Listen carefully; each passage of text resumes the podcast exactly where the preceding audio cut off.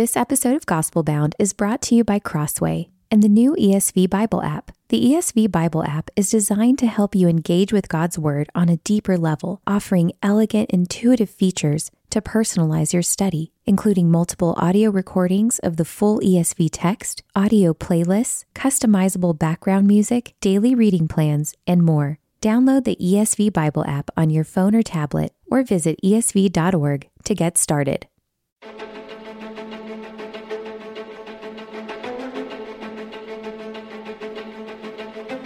This is Gospel Bound, a podcast from the Gospel Coalition for those searching for resolute hope in an anxious age. Wherever you're listening from, welcome. I'm your host, Collin Hansen, and I'm glad you're here for today's conversation.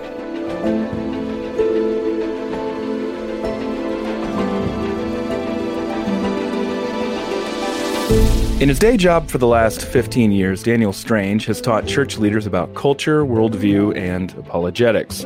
He studied worldviews and philosophy. He talks about plausibility structures and social imaginaries and cultural liturgies. But it's not some kind of vain philosophical exercise. He's trying to help people grow in how they present the person and work of Jesus to their skeptical neighbors. After years as director of Oak Hill Theological College in London, he now directs Crosslands Forum, a center for cultural engagement for mission. And he's the author of the new book, Making Faith Magnetic Five Hidden Themes Our Culture Can't Stop Talking About, and How to Connect Them to Christ, published by the Good Book Company. In this book, he tries to help non Christians find their way to God through the darkness of a skeptical age.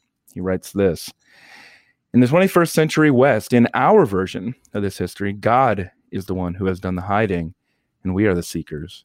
And God must have found a great place to hide because we've looked for him everywhere, but he's nowhere to be seen.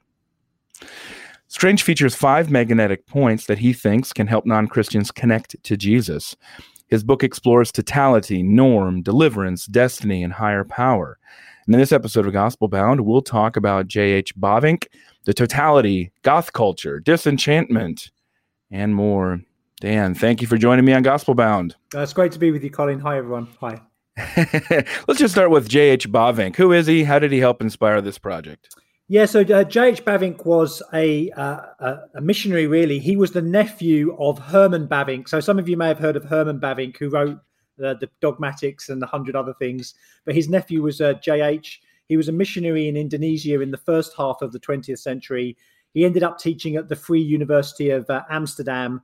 Um, he, he he did some lectures in the States uh, towards the end of his life that was posthumously published in a book called The Church Between Temple and Mosque, which I've just found out is going to be redone by Westminster Press ne- next year. Oh, great. Um, and I think there's a bit of a lineage, um, as uh, Gospel Coalition readers, uh, listeners will know that uh, J.H. Bavinck influenced Harvey Conn, and then Conn was, of course, Tim Keller's teacher. So there's a kind mm. of hmm. a, um, a, a lineage that, that, that goes down. But I, I found his writings incredibly uh, helpful on this issue of religious consciousness and the theological anthropology.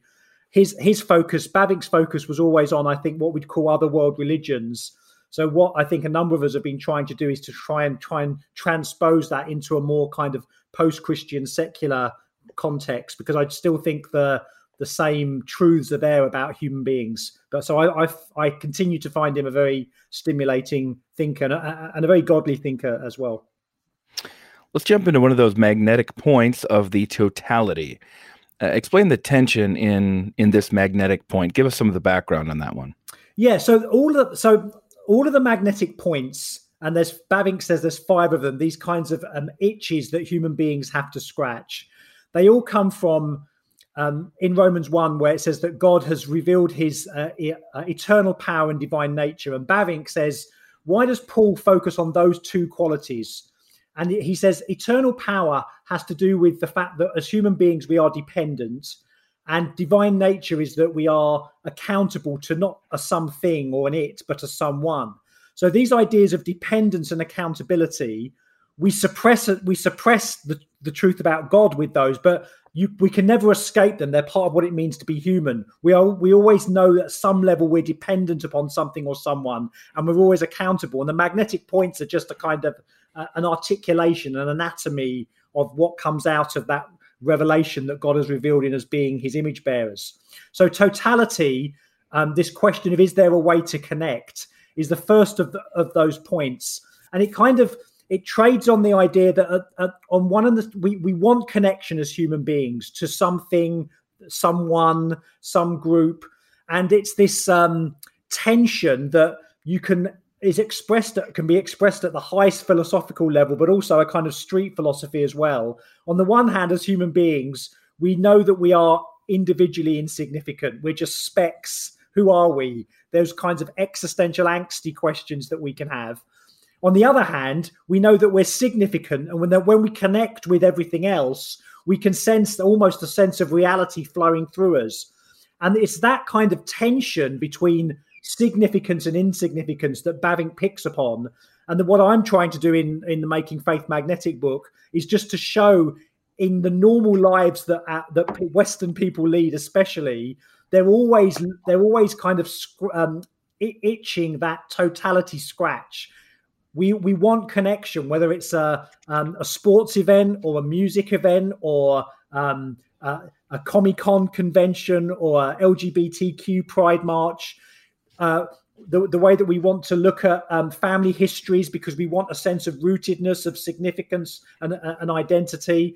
And we kind of oscillate between significance and insignificance. And again, Bavinck's just making the point that people wouldn't call those activities religious, but they are very religious as we struggle with this um, this question of um, connectedness. So that's that point of totality. Let's look at the sporting match as an example there. How do we convey that the transcendent experience of that type of event is nothing compared to what Christians experience in church? So how do you how do you bridge to that point to say, "Hey, this is part of a longing that you have and but that longing is better suited for the church and what Christians experience yeah. there." How do you how do you go about helping people to see that?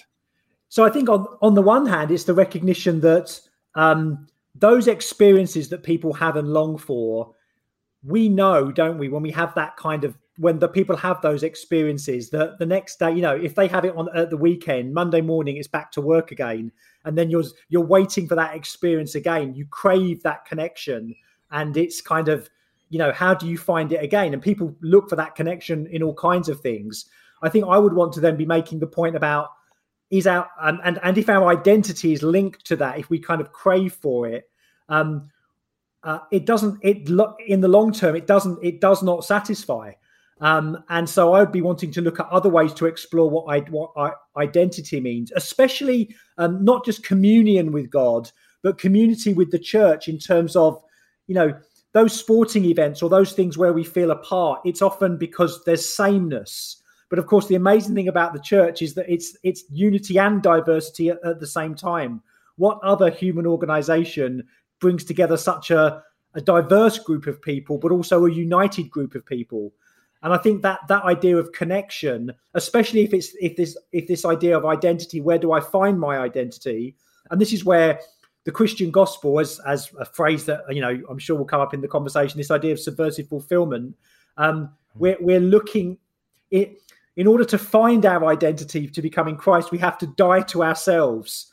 So it's that kind of idea of, um, uh, you know, d- dying to live. And even this concept of the image of God, you, you remember, if, if connection, if this is idea of we're insignificant, but we're significant at the same time, this is where good theology just really helps us. The doctrine of the image of God deals with that issue completely. On the one hand, we're not God, we're only images but we're images of God. We both have significance and insignificance.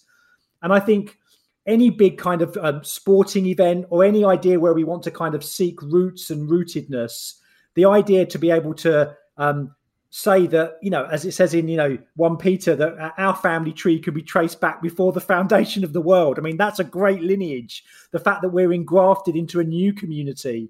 Um, all those things are, are, are wonderful truths for people who are spending their time because they don't know who they are. They're grasping on for meaning and identity in their in their in their soccer club, in their in their kind of their own um, maybe sexuality and gender and so social group, uh, um, and and they're not going to find lasting fulfillment there.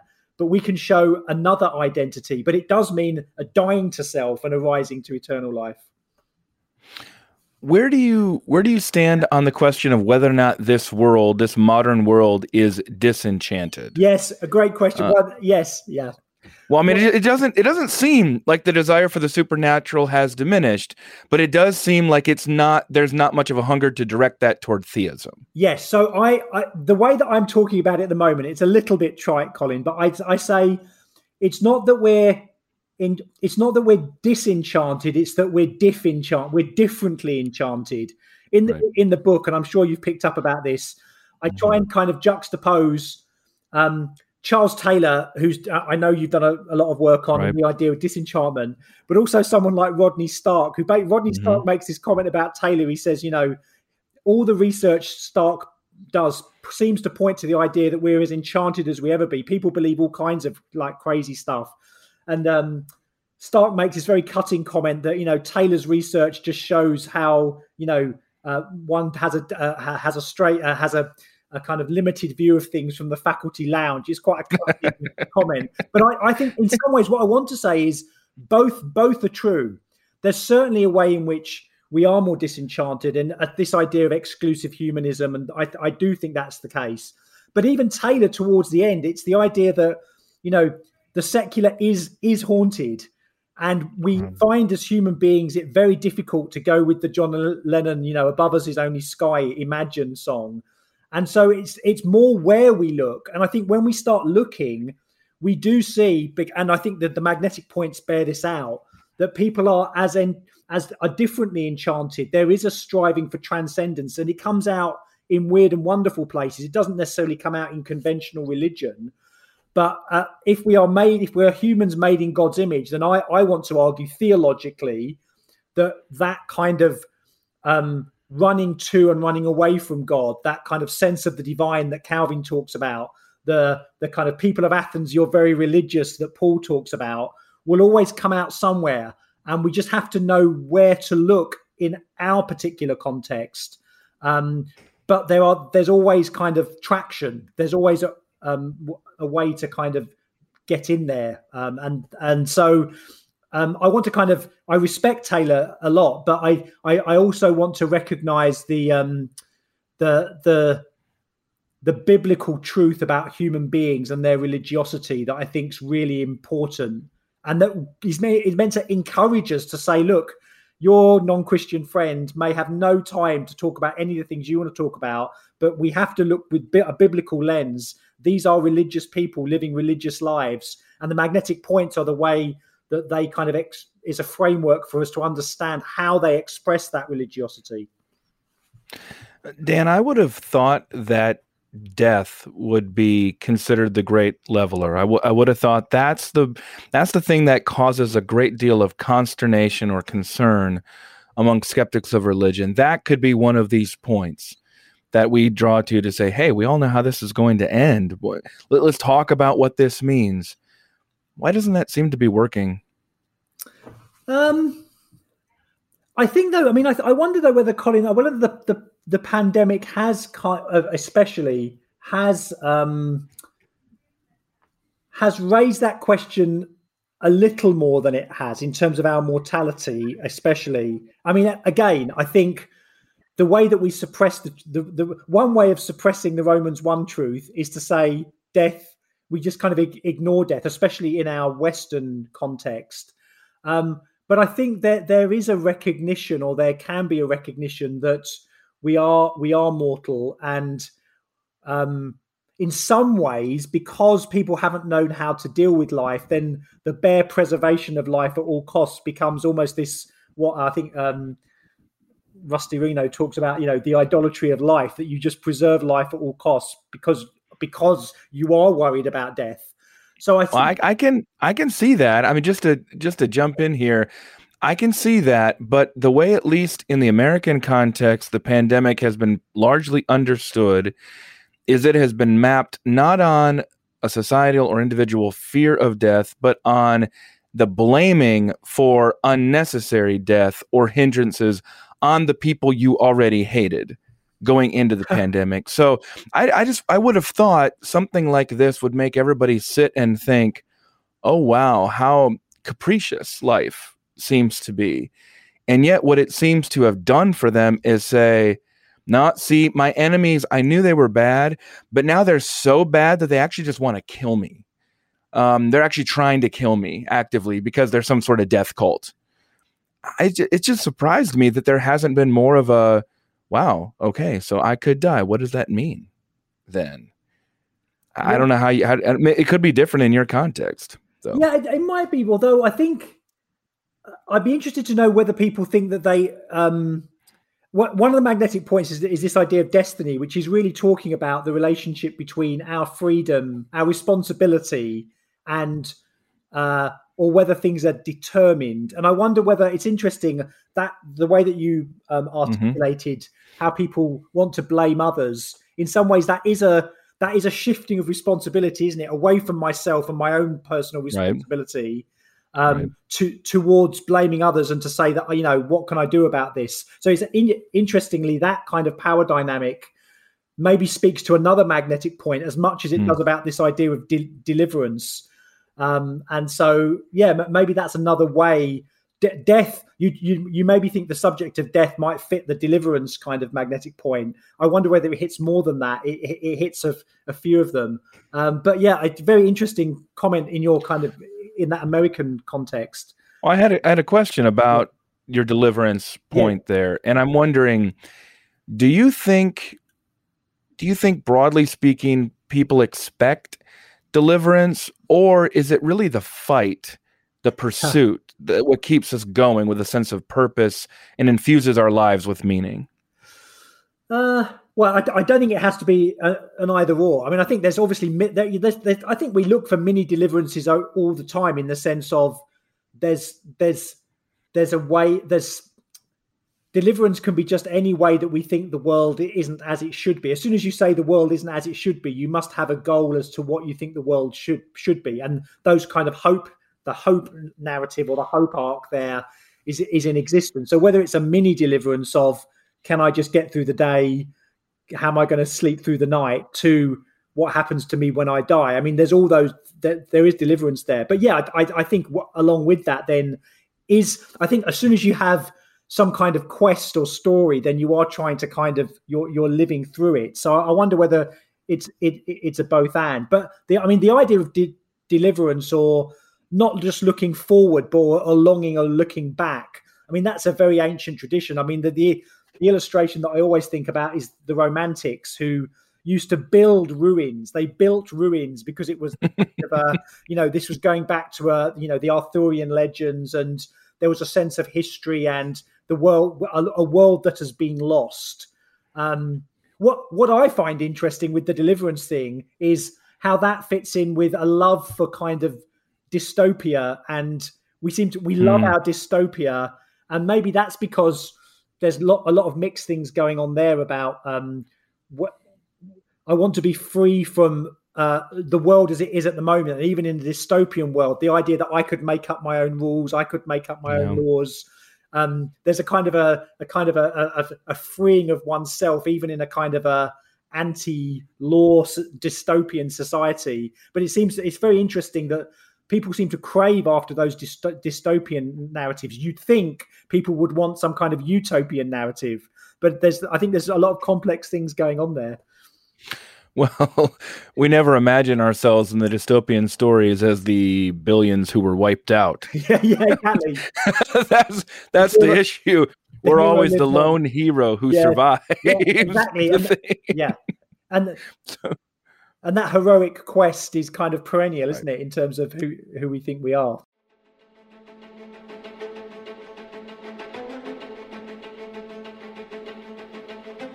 This episode of Gospel Bound is brought to you by Crossway and Sam Allberry's new book, What God Has to Say About Our Bodies How the Gospel is Good News for Our Physical Selves. There's a danger in focusing too much on the body. There's also a danger in not valuing it enough.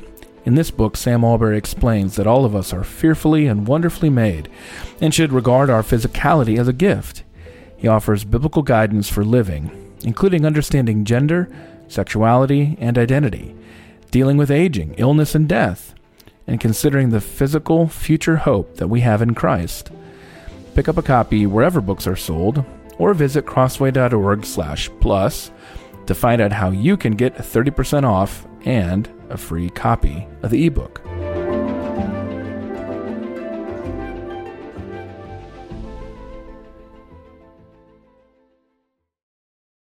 Yeah, yeah. Right. So, well, that that leads to the question about destiny. Do you think it's more comforting for people to know that they control their destiny or that they don't? Oh well, I, I think this is I think this is the I think again I think it's a both and. I think this is what Bavinck puts his fingers on. He has finger. He has this great little statement where he says, "We both think that we lead our lives and undergo our lives. We we want autonomy." But on the other hand, because we're not God and we're not kind of the masters of our own destiny in that sense, sometimes we like to know that we don't have the responsibility. So that idea of determinism sometimes is very attractive to us because, you know, in the illustration you gave before, it's not my fault, it's the government's fault. It's you know uh, my education it, it, it's my genes i mean that's the other as in my biological genes as in as in you know i can't i can't help it and again, it's always that going back to Romans 1, it's always that tension between dependence and accountability. We want to be accountable, but we don't want to be accountable. And it's how then the Christian gospel says God is sovereign, God is in control, not as a despot, but as a loving heavenly father, but also that we do have responsibility. And it's again, in some ways, the that destiny magnetic point is just another version of the sovereignty responsibility thing that theologians discuss but that's a very right. theological magnetic point so i think in answer to your question i think it, it, when it suits us sometimes we want to think that we are free completely of anything on the other hand sometimes it's very convenient to say what could i do I was just, you know, I'm just the kind of the, it's just the circumstances that I couldn't do any, anything other. And it, I think it's only a Christian worldview that can really break through that to show that one god is sovereign and two we have responsibility and both of those things have to be believed and trusted. Let's talk about another tension here and maybe you could now then explain some of what you mean by subversive fulfillment and apply it to this issue. How does our society reconcile this need this right to freedom our desire for an inclusive society marked by tolerance while at the same time demanding justice be done. Yeah. So subversive fulfillment is uh, again I can't I can't claim all, all the credit for it. It was phrased by um, just used once by a, a, very famous missiologist called Hendrik Kraemer who was writing at the turn of the 20th century in these big missionary conferences, and he was really concerned that people were starting to say that Hinduism and Buddhism and Islam they were kind of uh, Christianity was the fulfillment. These were stepping stones in the right direction, but Jesus was the fulfillment. And Kraemer says Jesus is completely different. He's radically different. But if you want to use the, the word fulfillment, talk about subversive fulfillment. And as a theological context uh, concept, I found it very um, pregnant to be developed. And really, I go back to the 1 Corinthians 1 passage where Paul says we preach Christ crucified, which is it's foolishness. It's the radical rejection of everything the world thinks, and yet there's so there's confrontation, but there's also connection. So why does Paul spend time talking about group Jews and Greeks who have different um, worldviews, different desires, hopes, dreams, and there's a sense in which we can say how Greeks are looking for uh, wisdom and Jews are looking for power. Jesus Christ crucified is the opposite. You know, a, a crucified savior is is disgusting for both Jews and Greeks. But Paul can still say Christ, the power of God and the wisdom of God. So it does connect, but it also confronts. So subversive fulfillment is this idea that the gospel both confronts and connects at the same time. I think some of the problems, some of the problems that Christians have, evangelical has sometimes, is that sometimes they major on the confrontation and not the connection. And at other times, they major on the connection but not the confrontation. Right. And I think we need to do both. So, in answer to your question, it, it's to see how all of those um, cultural themes that that we are dealing with, the gospel, the Christ crucified says something completely opposite, but it also connects. It it it does give Uh, so inclusivity, only the gospel gives the inclusivity. Without that, there'll just be kind of a, a horrid exclusivity. One one of the um one of the things I, am uh, I've been looking at uh, recently. I, I, did it for a Themelios editorial. Is this the theme of disappointment? And in there's a there's a strange great game in the UK. You may have called heard of it called cricket. You don't need to worry. anyway, there's a guy who's been playing for the British, um, the English team, and he got suspended. He's a 27 year old, and he got um, suspended because he when he was 19 he'd kind of written two tweets that were racist and misogynist. And people were saying just because of those two tweets, eight years later, he should never be able to play cricket again. And it was interesting at the same time as that was going on. Uh, again, Charles Taylor wrote this really interesting essay called um, Catholic Modernity, where he says the problem with humanism is that it thought it was doing humanity a service by taking away the doctrine of sin and total depravity. Right. But what it right. does, if you take those things away, the bar then for humanity is so high yeah. that when we can't meet it, the only way that, that we can do it is eventually through coercion because we can't deal with any kind of failure. And so, in this cultural example of, of the cricketer, to know to to understand that the Christian worldview in this way, failure and disappointment is actually a, a life giving thing because it recognizes that there can be failure, but there is also restoration. Jesus, as the norm, is both the standard but the savior from the standard. So I think in all of these ways, we start to see how a full Christian anthropology, in terms of creation and fall and redemption, um, and the concept of forgiveness, can answer the issue of cancel culture, can answer these issues because it, it, it wants to say there is a standard, of course, but there's also a kind of a savior as well. So in any one of, of these issues, I think it's trying to show how the gospel kind of turns the turns the issue on its head, the issue on its head subversively, but it also then does want to answer the questions. It does want to deal with issue because you know I do want us to live in a peaceful, inclusive society. Um, but it's it, it's where where are you getting your norms or your standards to, to to judge where those things are? And Jesus says, you know, Jesus says, you know, he he is the standard and he is the savior when we don't meet the standard, and that's the wonderful thing which which I think does affect apologetics in some ways because I think you know 20 years ago I think you people would have understood that there was a norm, Ten Commandments, and then you fall from them, and then you need someone. Now you need to do a double shift. It's to show that Jesus gives us the standard a, a, a, around all these other standards that people want, but also He's the savior to the standard as well. So I, I mm. think hmm. that's where it's particularly helpful. You also do a great job in making faith, faith magnetic of going after the concept or engaging with the concept of expressive individualism. I'm not I'm not sure if you use that concept, but where I saw it come through or use that term because I saw it come through in what you wrote about goth culture.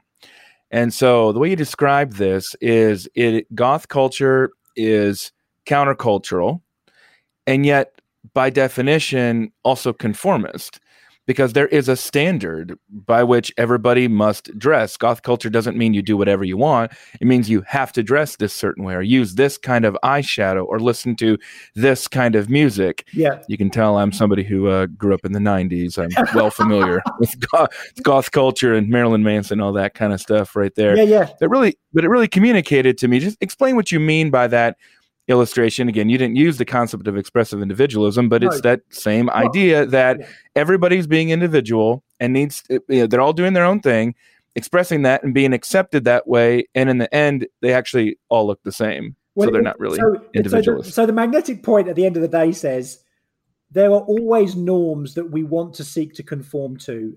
Yeah. and even countercultural rebels have their own rules for rebellion and so this was a an illustration that a student sent me about a, the goth culture where goths are trying to be non-conformist, but they have to non-conform in exactly the same way. And uh, then it, then it gets quite intricate because the the illustration I use is I didn't know this at all. Apparently, if you're kind of an in goth, an accepted goth, you can wear baby pink. But if someone who isn't a proper goth wears baby pink, they'll be seen to be kind of out of out of the kind of the group. So I mean, I mean, C.S. Lewis writes this about in the the the inner ring. It's just a kind of right. a, a, a, inner ring, a version yeah. of of that. But it's it's this yeah. constant idea that there are no, there are norms. Now these aren't always biblical norms. they're norms that obviously sometimes we socially construct. Um, but there, it, I think that idea of the norm is is there a way to live, even in a very radical counterculture way? There still has to be some kind of conformity because we still want to conform, um, and so that that's uh, again that's one of these perennial um, human tr- truths about what it means to be human in in God's image. That those kinds of standards are are there. The, the, the, concept of a standard is there. A concept of wanting to conform. We um, we still want to fit in. Yeah, exactly. We still want to have a home. We still yeah. want to have a community where we are accepted. I think you could have applied this in the same way to different aspects of the of the gay community.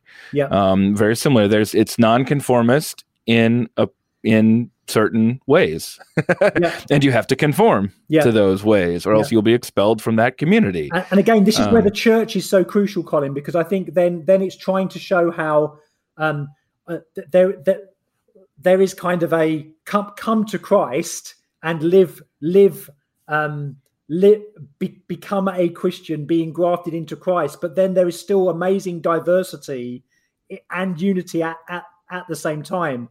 Um in, in a way that respects difference um, as well as um, yeah that there's a, a, respecting of difference that i think sometimes people don't see because they think well being a christian you just have to conform in exactly the same way but of course it, yeah. it's much more kind of the the unity and diversity idea is is amazingly seen in in the church in the in the church as it should be um, which is why it's such a, an amazing witness to that unity and and diversity to inclusivity yeah well, I, I think you've already covered my, my last question here, but maybe this will be a good way to, to put a cap and maybe put a focus on it. What you're describing here, Dan, is a culture that's been shaped by Christian values and yet has rejected in large measure the crucified Christ. So what, what's the result when you pair, pair those two things together? I, I, want to celebrate the influence that Christianity has had in the West. So yeah. it's interesting. I sometimes hear people say, kind of, "Oh, isn't isn't it great? It's just like the first century. We can go back to the beginning." I I, I mm-hmm. kind of I I find that sad in that the influence that the Christian gospel has had on Western culture has been amazing, and, and, and we're seeing as the tide goes out what that means. And I don't think it's necessarily. I don't think it's particularly very good. On the other hand, then there is then how do you deal with nominal Christianity and an inoculation to what people think Christianity is. Um, and what I don't want to do, and this is where I think Taylor and others are important, I think they are saying we need to factor in the 2,000 years of history that have gone on and what that means. Um, but I, I, I would want to, I still think that some of the values that the West still want to um, uh, laud or say are important, you know, peace and uh, honesty and uh, diversity and, equality, dignity, human dignity, especially, um, they are fundamentally Christian values. And in fact, they can only really mean what they really mean based on a Christian worldview. Without that, well, as we're seeing, um, you know, Don Carson wrote, you know, The Intolerance of Tolerance, which is quite true. You know, tolerance has completely changed its meaning. Inclusivity means something different all of those right. things we need to get and especially human dignity it was interesting doing a, a, a little paper recently on the, the, history of the concept of dignity and kyle harper writes this great article that you know that you know dignity in dignity meant something completely different in roman and greek civilization. It's only christianity that really talks about mm. the worth of human beings just because they're human. Right. And i think we need to we need to understand that and and proclaim that well, I've got final three questions, quick ones here for okay. Daniel Strange, author of Making Faith Magnetic Five Hidden Themes Our Culture Can't Stop Talking About, and How to Connect Them to Christ. Dan, how do you find calm in the storm? Um, I think by rec- the, um, in the book, I use this illustration um, in this the film Free Solo, which won an award, uh, mm-hmm. Alex Honnold, Free Climbs El Capitan. I'm not a, I'm not a climber at all, but I've become fascinated with that film. And there's a bit of the climb which is called um, Freeblast. It looks as if he's climbing glass. Mm. And you think, how does he do it? And then when you focus mm. in, you realize that there are little nubs and indentations And I think one of the things I would want us to take encouragement from and calm is that because of the way that God has made human beings, there's always a point of contact. There's always a traction point. I do worry that we're we might despair to think, look, how can the gospel really make any connection with people who are just living their lives? They've got no time for anything that I would want to talk to them about. But there, that at that point, we need to keep calm, carry on, and just say, well, look, if Romans 1, if 1 Corinthians 1, if Acts 17, if this is truth, then there's always a point of contact. We may have to, we'll do, have to do hard work. We'll have to build trust and relationships. We'll have to kind of really understand where people are coming from. But there will always be a way in. And I think that is an encouragement. That does keep me calm because you can just get I think my life, my life, my I've been thinking a lot and about this idea of traction, but also this idea of tethering. I suppose it's how do I I, I want to be a, a reformed Orthodox Christian who says Orthodox truth is solid and is foundational, is, is important, but also recognizing the contingency of history and where we are in our particular moment. And I think a lot of theological life is trying to wrestle with both wanting confession and contingency, wanting traction and wanting to be tethered. And I think the calmness I would want to see is you can have both. It's not one or the other. You can have the tethering to historic Orthodox Christianity, and you can find traction in any culture.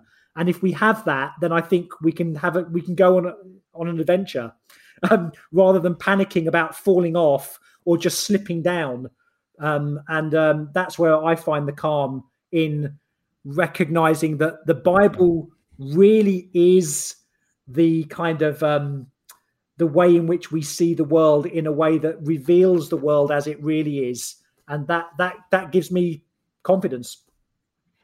That's great. I love that. I love traction and tethering. That that's really helpful to me. Where do you find good news today, Dan? I find good news in that I want to sometimes we can have such a, a downer on ourselves. I do want to believe that every day people are becoming Christians. And uh, sometimes I think, especially in the UK anyway, we, we only hear bad news or we hear we don't hear some of the, the, the wonderful stories that are going on in terms of people becoming Christians. Um, and I, I, always want to give students a global perspective in those lectures before I go on about how the West is going downhill. that in a global sense, um, people are being saved every, every day. Um, there are very incredibly faithful Christians. Yes, there is so much suffering and persecution, especially like in the last two years with everything that's going on.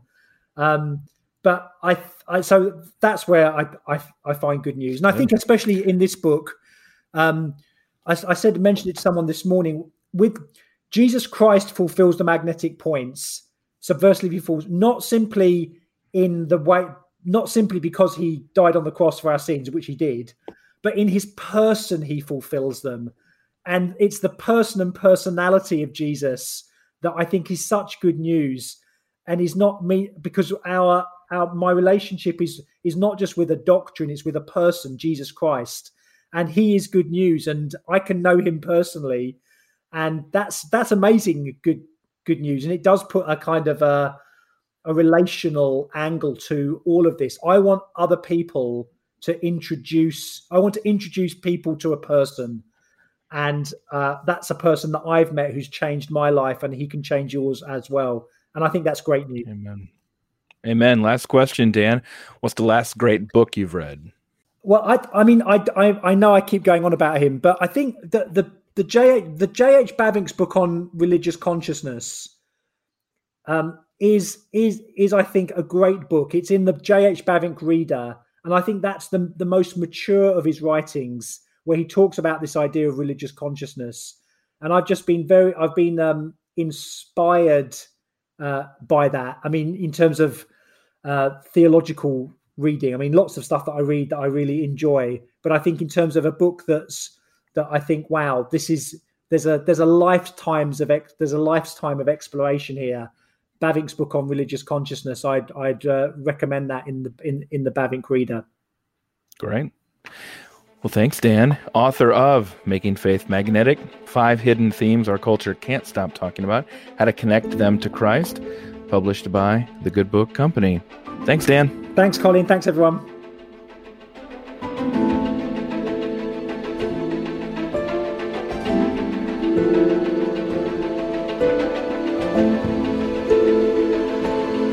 Thank you for listening to today's episode of Gospelbound. For more information, including past episodes, transcripts, and to sign up for my newsletter, go to tgc.org slash gospelbound. If you like what you've heard, you may also like my new book written with Sarah Zylstra called Gospelbound, Living with Resolute Hope in an Anxious Age. You can find it wherever books are sold.